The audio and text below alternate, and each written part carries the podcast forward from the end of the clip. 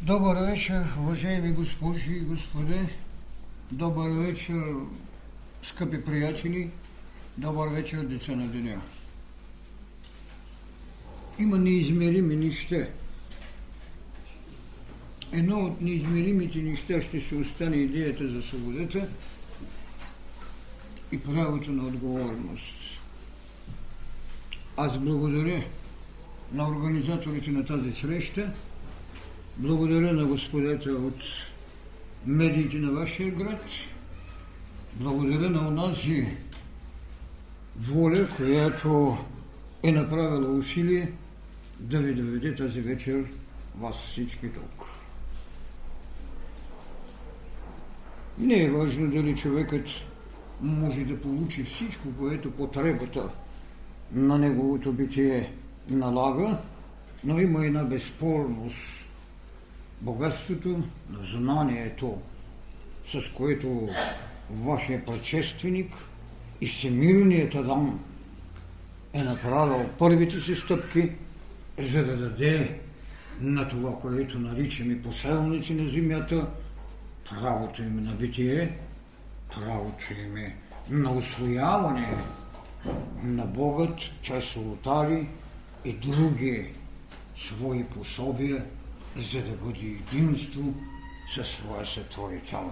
Така както всеки родител се изживява в една неоспорна радост, когато гледа своето поколение и своите деца в голямото училище, наречено живот.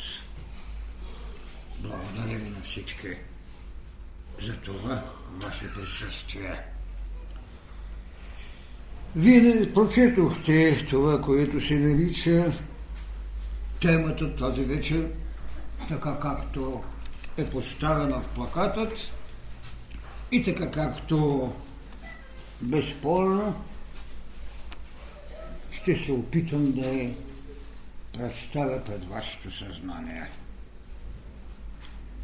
Една от най-болните теми, една бих казал нетълкуваните теми, дори тогава, когато някои езотерични школи са опитвали да дават характеристика на това, което наричаме откровение или апокалипсисът на Йоанна, и в най-добрите тълкователи липсва нещо. Но тук проблемът не е дали апокалипсисът, така както е гледан в очите на интерпретаторите и така както е внушавано битието на обикновения човек, да се даде страх, а оттам и унищожение. Та е голямата беда, с която културата на различните философии, на различните религии са внасяли в хилядолетията като битие на човечеството. Стрес, за да имате ръководство. Дори самият пророк Моисей го направи с една много преднамерена тенденция. Когато трябва да изграждате социална реалност, наречена общество или държава, и вие трябва да създадете отговорност, а знаете, че социалният закон не е толкова властен, колкото закона на вероизповеданието. Така и той си послужи със стрес в идеята на страх и на нарушено добро и зло. Но темата е малко по-особена. Битката между мисъл и откровение. Дали трябва да я разгледам като тема, която налага гносеологията, или пък само като битие. За мисълта в обикновената психология се говори. Обикновената, или бихме казали учебната логика, е сложила в рамките на логичното и алогичното. За откровението са създавани, както ви казвам, психологи. Но моята задача не е това да я разглеждам като гносеология,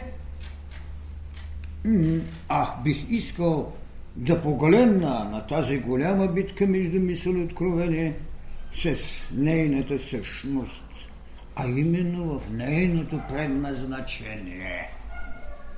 А едно предназначение може да бъде уловено само с прозрение, а не с умуване. Ето защо, когато говоря за това, аз казвам, че мисълта води битка за очовечването, а откровението води битка за обожествяването. Две големи енергии, събрани в една същност, която в книга Битие се нарича човек. Там имате ясно разграничени неща. Един Адам, който е направил от цялата плът на Вселената. Един Адам, който е мисъл. Един Адам, който е сътворен по образ Божие, заедно с другите съсътворители, защото там изрично е казано да сътворим човека. Но когато става въпрос за да го удохотворим, затова това е образът, тогава Бог не вика свои съсътворители. Тогава той му дава своето дихание. Диханието, което създава формулата подобие. Две голями тайни водят помежду си изграждането и битката на човекът и божеството. Човекът не може да се лиши от това, което плътта, в която е сложен или от която е образуван, и нейните щения, защото това е жива плът, това са милиони клетки, планетата е животворна, ако щете още от кристала, в който е първата енергия за създаване на пулси. И тези, които са ходили в музея на живота, ще видят, че именно в кристалът, който носи само енергиите си, и зараства растението. Има ги в Софийския музей. Така че това, което е било казано в книгата Битие и в световната генезисна теза за сътворението, не е далеч от една приложена истина, от една нагледена наука. Там. Следователно, тази плът, която ръцете на сътворителите взимат, е с милиони клетки будност, на която едно дихание е прави подобие на сътворителя, на Отца. При нашето вероизповедание Бог Отец, при тяхното Саваот, при другите Брама, както искате. Това е голямата теза. Тезата е, че битката на мисълта е за очовечване. Образът човешки, той трябва да се очовече. И именно тази многоклетъчна, бих казал многобожественост, защото вие сами знаете, че след това водата, която е от нас, е едно митологично божество, че огънят, който е край нас, е едно митологично божество, че вятърът, този еол, е едно митологично божество. Всичко това го има в нас. Следователно тези хиляди клетки, от които за сега науката се хвали, че може да клонира, аз им казах, че в глава 2 пише, че какво Бог изведе из реброто на Адама Ева. Значи преди науката да клонира, Бог беше клонирал. Това беше голямата истина, в която трябва да се огледаме.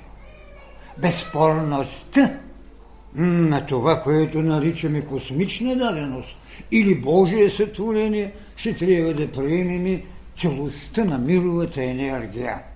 Така мисълта води битка за очовечване.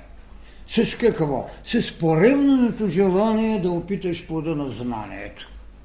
Като че ли някак си изкуствено изглежда, че там има дърво на знанието и дърво на живота. Точно това посягане на ръката на дързостта да вземе плода на знанието се задава най-голямата идея на събудената мисъл. Познание. Това е мисълта. Мисълта изразява познание, което създава образ човек.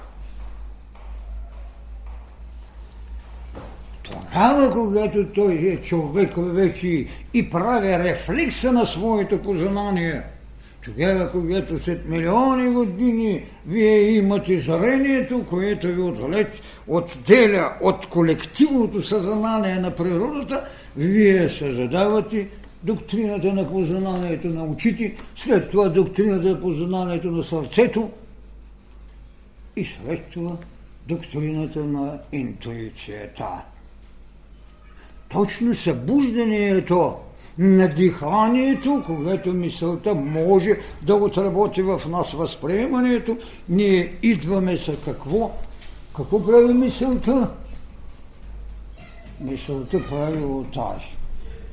Алтар да потърси своя сътворител. Не е важно дали той е имал верната илюстрация за това, което го е сътворила.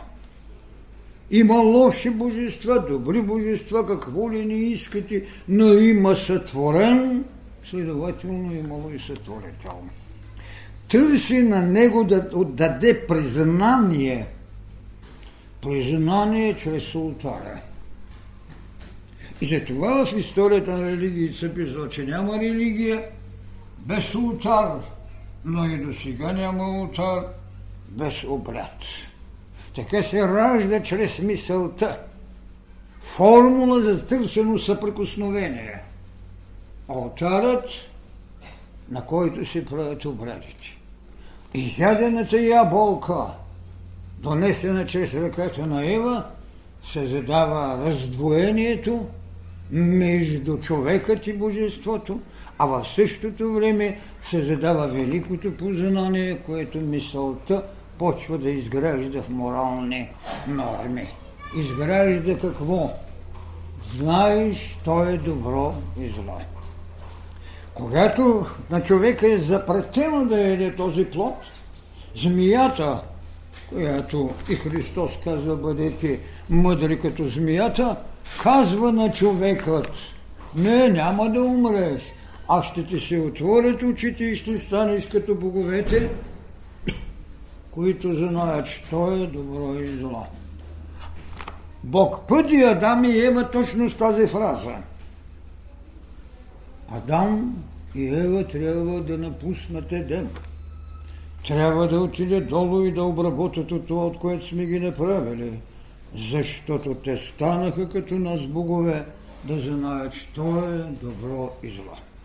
Тази теза за доброто и злото е първата валенция на мисълта в човек.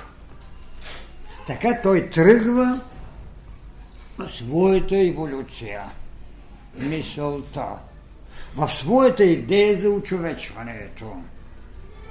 Ние не знаем, ако нямаше това, дали той щеше да стигне еволюцията, която го прави събожествен. И дали щеше да даде место на това, което се нарича откровение. Затова тази тема за мен е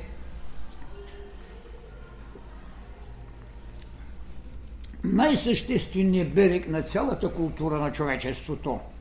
Двобоят между мисъл и откровение. Две еднакво потребни духовни потреби в идеята на голямата еволюция. Вие не можете да оставите живота си да протече без наличието на тези два бряга. Вие не можете да обслужите онова, което ви изгражда без тези две енергии. Но кога може да извикаме прозрението, което след това ви дава основание за вътрешно откровение? В християнската религия, в нашата религия е поставен този въпрос. Едва когато Христос, който безспорно прави най-великия принос на човешката култура в идеята за човекът в единство с Бога. Ние нямаме нито в една от религиите, а те са това, което можем да кажем, съкровищата. Те са свещеността на човека за разлика от светостта, за разлика от институциите, които са преходни. Тази тайна, че човекът е, както той го казва, аз и отца сме едно. Този Христос, когато ние изповедаме като наш Господ Исус, е най-големия принос в превратността на човешката култура. За съжаление, разбира се, не всичко до него го предоставиха като изповедание, защото прилагайки го като религия, учението бе ограничено и се изпълни с това, което еврейският обрат пренасяше в идеята за изкупление от първороден грях, макар че голямата идея на юдеизмът беше идеята на расовия принцип. Така, откровението дойде едва когато Христос беше раснат, възкръсна и се възнесе. И тогава в християнството и за цялата световна култура се изнесе тезите, че един същ е той с отца си. Това в откровението го получи след като беше, както е казано, след възкресението беше седнало десно на отца. И тогава в голямото откровение той получава именно обожествяването си, за да види и да каже на своя ученик и да му предаде на Йоанна Богослова великата тайна, че 24 старци около трона на отца не могат да счупят печата на книгата на живота. Представете си колко култури са минали и нито един от тях не е изграден във същност да сънеме печата от тази вътрешна книга, която е олтара на бъдещето. Неприносните олтари, дори тези 24 посветени старци, не могат да снемат печат. Тогава той получава откровението и се нема печата и дава голямата идея за нова земя, ново небе, които са ново тяло и ново виждане, защото земята ще бъде, слънцето няма да има онази светлина, от която имат потреба, защото сам човека ще се свети. Това е голямата тайна на тази взаимност между мисъл и откровение.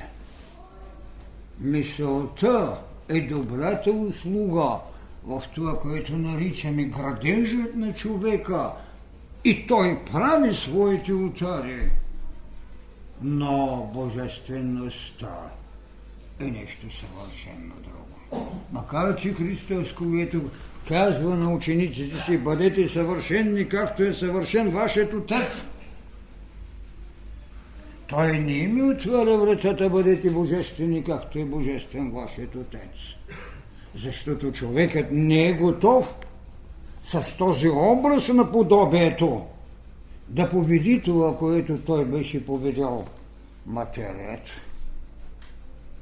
Христос одухотвори материята. Материя, която може да направите да възкръсва. С една енергия, която вие носите вътре у вас. С това, което нарекох подобие. Диханието на Отца. Ние имаме исторически примери на възкресение. Ето, вземете и на Изида. Тя възкръсва своя брат и съпруг Озирис. Възкръсва го с жезела, с кадуцея. Но тази енергия е отвън навътре. Енергията, която Христос носи, т.е. диханието или това, което наричаме Божественото, го прави да възкръсва с вътрешната енергия. Това е голямата тайна, която след хилядолетия идва в приложеност за една нова доктрина. Идеята на обожествяването. И за това с основание след това светите отци правят голямата идея. Едино същие. Син човечески стана син Божий. Това е другата, най-добрата страна на християнството, че синът човечески може да стане и син Божий. Така, земният огън беше оплождан от небесния огън. Така битката между мъдростта и човешката мисъл има цял митологичен свят. Битката между Арахна и Атена Палата. Атена Палата е богиня на мъдростта, която излиза и се ражда от глава, не от отрова. Арахна е най-умната девойка и най-чевръстите ръце. До такава степен човешкият ум или мисъл се възхищават в себе с познанието, че искат да се измеря с боговете. Разбира се, че тя ще загуби, защото мъдростта не е плод на мислене.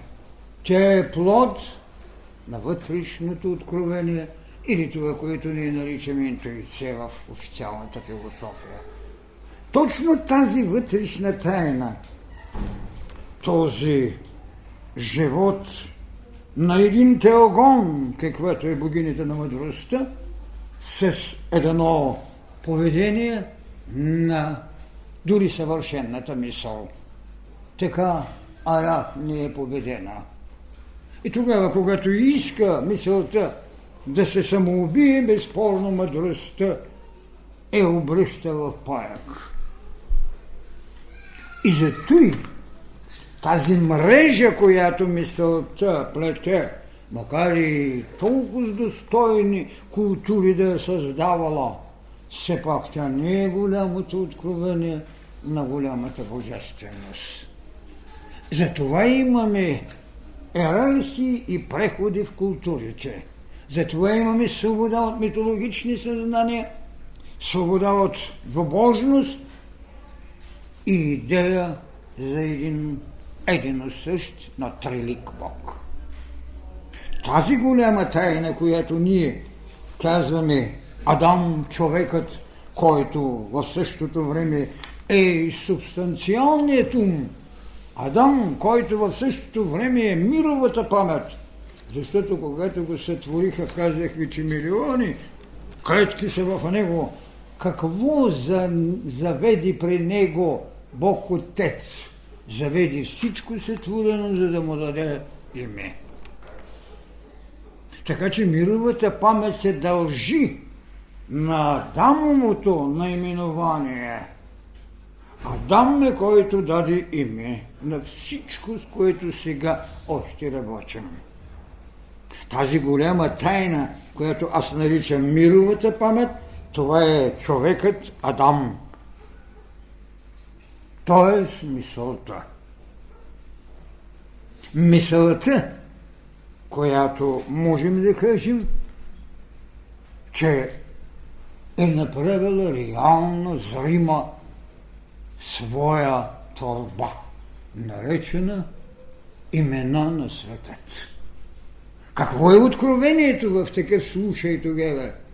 какво е давало то, неговите лъчи какво са слагали във всемирното съзнание, за да могат те, изречени чрез устата на човекът, на сътвореното от него, защото няма друг кой да рече какво е казал Бог, освен този, в когото Бог присъствува като дихание. Това е голямата тайна и тогава ние ще видим една пак битка между мисъл и прозрение. Вземете това, което иска да направи човекът в своята напътена пътека за божественост, но чрез мисъл. Вавилонската кула. Милиони човешки ръце са възправени към небето и търсени на признание да намерят съприкосновение, изграждат и на кула, за да кажат добър ден на небето и на боговете. Но това е мисълта, а пригодността за божественост е още няма. И тогава какво идва? Отиват да видят кулата и намират начин тя да не бъде довършена. С какво? С разместване или разбъркване на тяхните езици. Да загубят присъственост на взаимен говор. Следователно, мисълта е раждала езици и обърквала езиците. И така, светът се раздели в многоезичие, за да няма поведение в идеята на изграждането кулата, когато човекът не е готов да каже добър ден на своето небе. Тогава започва голямата битка на събуждането на това, което наричаме откровение. То може да бъде формулирано в институции, но не още и в великата тайна на откровението, защото пророчествата са част от събуждането и прииждането на енергии отвън, но не е откровение. Как води тази битка мисълта и откровението? Ето вземете, например, Лин Яков. Води една голяма битка между човека и божественото в себе си. Когато слага главата си на камъка, той сънува един сън, че води битка с Бога. Но битката не може да завърши с победа. А в човека е вложена божествеността. И той е, който трябва да има победата, защото Бог е непобедим. Но той трябва да намери в себе си събудения Бог. И на разсъмване какво казва Якова на Бога? Няма да те пусна, благослови ме! Бог му казва, как се казваш? Яков, не, от днес нататък ти си Израел. Тоест, този, който се бори с Бога. Нищо страшно няма в това. Аз понякога се учудвам, защо нашите богослови, в това лице, разбира се, и моята особа, не сме предоставили на хората тези велики тайни, а те са знайни. И така, фактически Адама, който даваше имена на светът, този Адам в лицето на своя последовател, наречен Яков, получи на ново име. Така мисълта си извоюва правото да води битка чрез олтара, камъкът, битка за своето обожествяване. Но той беше само така, както е казано. Битка с Бога. Така че ние имаме достатъчно информации или достатъчно примери на съприкосновеност между това, което мисълта във своето поведение и търсене на идея за свобода от себе си. Една от най-големите тайни, които мисълта усинявана от божествеността и от откровението, това е идеята да се освободи и да се обезгреши, защото беше набеден Адам, че е грешен. Това е голямата битка на мисълта. Тези олтари се задаваха, изповедални и тем подобните идеи. И тогава трябваше да дойде кой? Велики освободител. Спасителят. Идея за спасител. Идея за освобождаване. Идея, с която вие можете да направите прозрение и тогава да дойде предназначението на човека. Човекът, който чрез мисълта се е очовечвал, създавайки това, което наричаме таблици на добродетелите и безспорно на пороците, създавайки в същото време самата същност на откровението за божественост, съпоставяйки ги в градацията, човекът е един бог в развитие. Така ние ще дойдем и до това, че тогава какво е било знанието?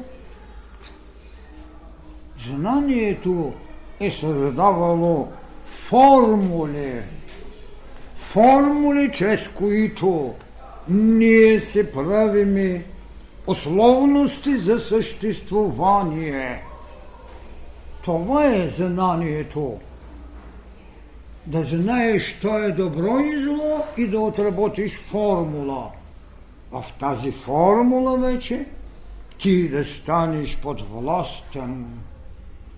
Така човечеството си отработваше както градацията на мисълта, така и веригите на своята грешимост. Но това бяха формули, чрез които той се определяше в битие. След това човечеството или знанието, което той носеше, трябваше да се изяви в това, което наричаме интуиция. Тя е част от голямото виждане. Тя е степен, чрез която ние вървим за познание на света от една друга негова легитимност.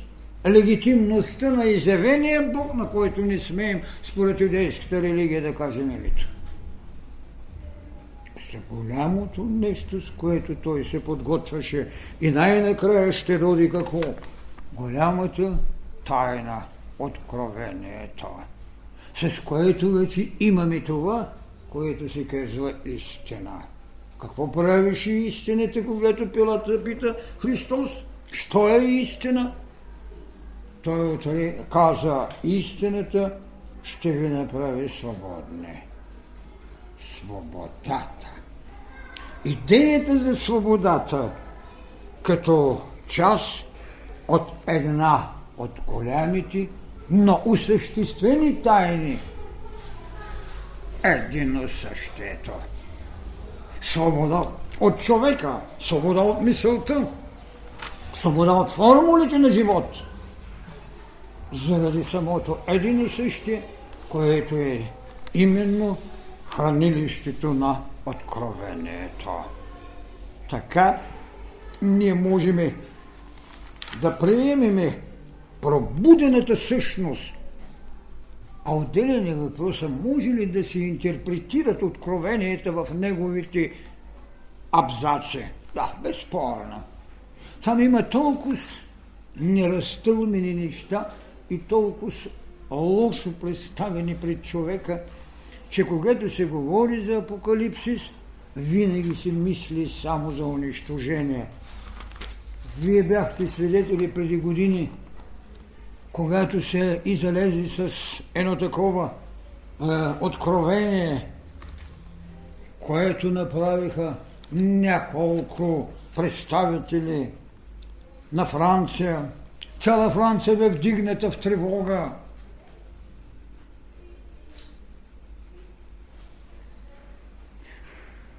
И по света още продължава да се шири тайната на апокалипсиса като формула за унищожение.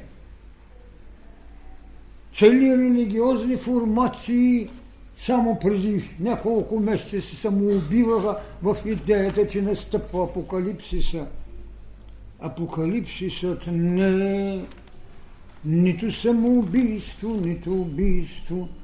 То е откровение, което я обожествява. А природата има основание в нейната цялост, като един организъм, да отреагира, както и нашият организъм отреагира на един бацил, на една бактерия, на някаква болест. Тя няма ли право на своя температура? Защо трябва винаги да приемеме злината като грешна формула сложена? Зато и на списанието пише: няма зло, има нееволирано добро. Има път, който трябва да изходим, и ако умеем да трасираме, че няма зло, има страдание, което ви прави развитие, тогава бихме разбрали тази най-голяма тайна за това, което пътя на истината, освобождавайки мисълта от правото й да бъде воля на Бога, а не услуга на еволюцията. Това е голямата грешка. Идеята за предопределението, идеята за жестокостта. Да не предоставим на мировият организъм правото на развитие. Тогава ние бихме разбрали една друга тайна. Тайната, която обикновено не се дава за истината като път. Науката винаги стига до това, което религията като откровение е казала. И нищо обидно няма в това, защото тя трябва да се послужи с мисълта, а религиите с прозрението и откровението. Следователно, нейната универсалност, ученията, които се дават, могат да обслужат всяка наука. Затова тази голяма истина винаги ще дойде с това, което дадени религии са опитвали с мотивът на вярата, а предшествениците, разбира се, с въображението, каквато е идеята на митологиите, които съдържат най-великата цивилизация. Или правдата, която е искала да възпита чрез мисълта и наказанието добродетели в човека. Но само откровението може да ви даде голямата истина. Иначе науката ще си послужи с това, което казваме, али? Мисловност и идеи. Философията ще ви даде съгласуван мироглед на тайната, която у нас е чрез диханието сложена, тя е, която има самородно битие за великата истина. Само истината ще ви направи свободни. Това е било голямото. И така, когато се срещнат преценките за мисълта между дух и материя, трябва да има едно малко прозрение. Къде е тази велика среща? Тя е на кръста на Голгота. Именно кръста е двубоя между дух и материя, между мисъл и откровение, защото там се срещат две големи истини. Едната е черепът на Адам, т.е. сътворението. На този Адам, който е сътворен, му е предоставена една привилегия да ражда. Там се получи великото единство. В сътворението Адам работеше родения Христос. Христос като помазаничество, Христос като благоволение, той е мой възлюбен син, над когото е моето благоволение.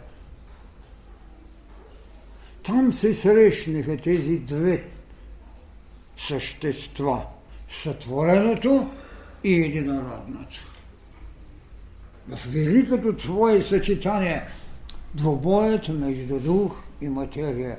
Кръстът не е мярката на Рим за разпятие. Кръстът е двобоя между дух и материя. Това е символът. Иначе човекът и с примка го обесват, и с стоп го унищожават. Това няма значение. Символът, голямата тайна, енергетичната тайна, дух и материя, двобой.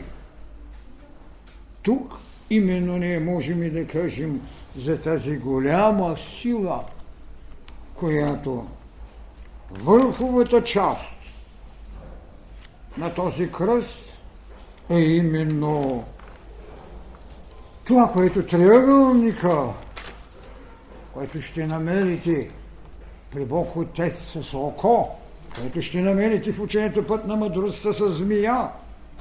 Това е иерархията и развитието на тази взаимност. И тук именно ние можем да кажем голямата тайна.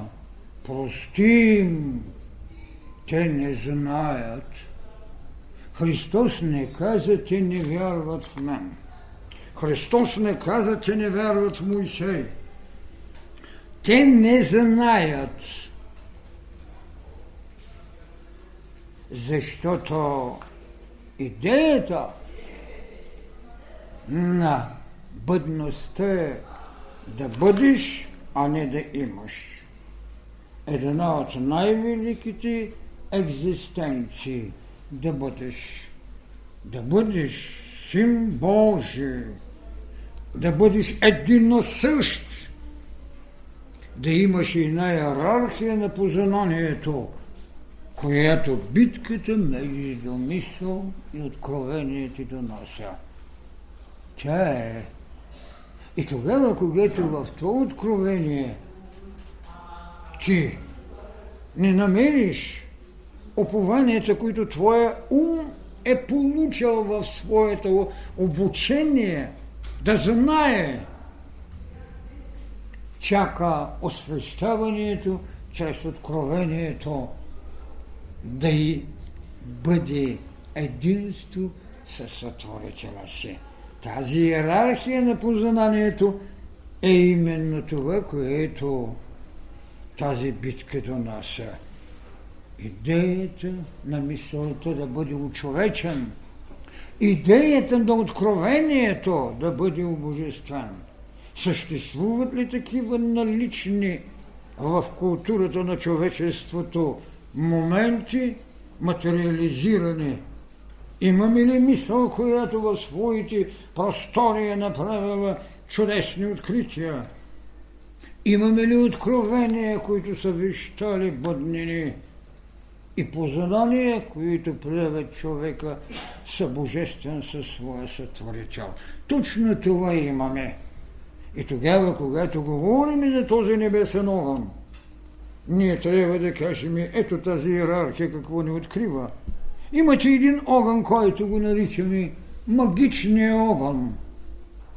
Огън, с който сте служили от най-древно време за гонен на зли духове. Огън, в който вие слагате в жертва десятки свои животинчета. Жертвоприносния огън. Имате един друг огън, който се нарича домашен огън, домашното огнище, което от своя страна е една от големите идеи да имате постоянно светеща идея. Идея на домашното огнище, което митологията нарече весталките, пазителките на домашния огън като светилище. Това са, които безспорно съпроводите мисъл и откровение са предоставили на човекът. И този човек именно е това, което ние сега искаме да освободим от веригите. Този човек, наречен в митологиите с името крадеца на огъня, Прометей. Защо? Защото се позволи да каже, че знае кой ще събори Зевс. Той беше разпнат, тъй като отиде да краде огън, огън, който го дава като спасение на човечеството. Идеята между небесният огън и земният, между магичният и домашният, между жертвено приносящият ще си останат. Но човекът е, който трябва те първо да се освободи от себеубийствеността, че е задоволен от познание, а му липсва прозрение. Точно струята на откровението или интуицията в културата на официалната философия е която трябва да ви даде това, което се нарича прозрение. За съжаление в Европа само един философ постави идеята за интуицията Анри Бергсон, други всички си останаха мислящи. Само Анри Бергсон поставя. И странното е, че тази философия на Анри Бергсон не бе приета от културата на Европа, която безспорно се задоволи в достиженията, които мисълта е дала. Тоест очовечването. И знаете ли, че сега най-модерната култура на Запада е това да направим райско човечество. Никой не събуди приръста си в виждане да направим божествено човечество. Така че жертвата на мисълта продължава, макар и да очовечва. Създава институции, които пазят и очовечват. Но не създава институции, които удохотворяват. А човекът имаше едно странно поведение. Отиваше на Делфийския храм, там пише познай себе си, ще познаеш боговете, никой не се потърси познание, но влизаше вътре по един посредствен оракул. Това е трагедията и сега. Райско човечество. Ама абсолютно нищо като виждане за бъдеще. Ето защо поставих въпросът за защита на душата пред Обединените народи от анатема и другите проклятия, които разни институции продължават да прилагат, макар и да не са нито канонични, нито догматични. Но проклятието е точно поведение на мисълта като статут, а не е догма, не е канон. Но в устава като мислене е поставено, за да можеш да опорочиш човека, да можеш да го принижиш и да го анатемосаш. Т.е. да го лишиш от правото му да има свое изповедание. Това е голямата битка. И точно този въпрос поставих пред Обединените народи и Хартата за правата на човека. Цяла Европа и всичко брани човека в това, че един кралец може да отиде в Страсбург да се оплаче, че му са нарушени правата, без да каже, че той е апаш, но никой не отиде и дори върховенствените органи на тези организации не поставиха въпроса как да обраним онова, което се нарича душа, за която сега има достатъчно вече свидетелство. Защо? Защото идеята за откровението липсва, а е в наличност волята и правната формула на санкцията мисъл. Не, че мисълта трябва да бъде отречена. Както казах, че материята не може да бъде отричена, а удохотворявана. Ако ние минем през удохотворяване на мисълта, ние сме в храмът на откровението на мисълта. тогава тя е една от неизбежните услуги да присъстваме в Бога, както Той, като изведен живот е, че ние сме Негова богоосезаемост. Човекът е богоосезаема необходимост. Така, че нашето присъствие в Бога е едно повикано служение да освободим ограничения Бог у нас. Благодаря.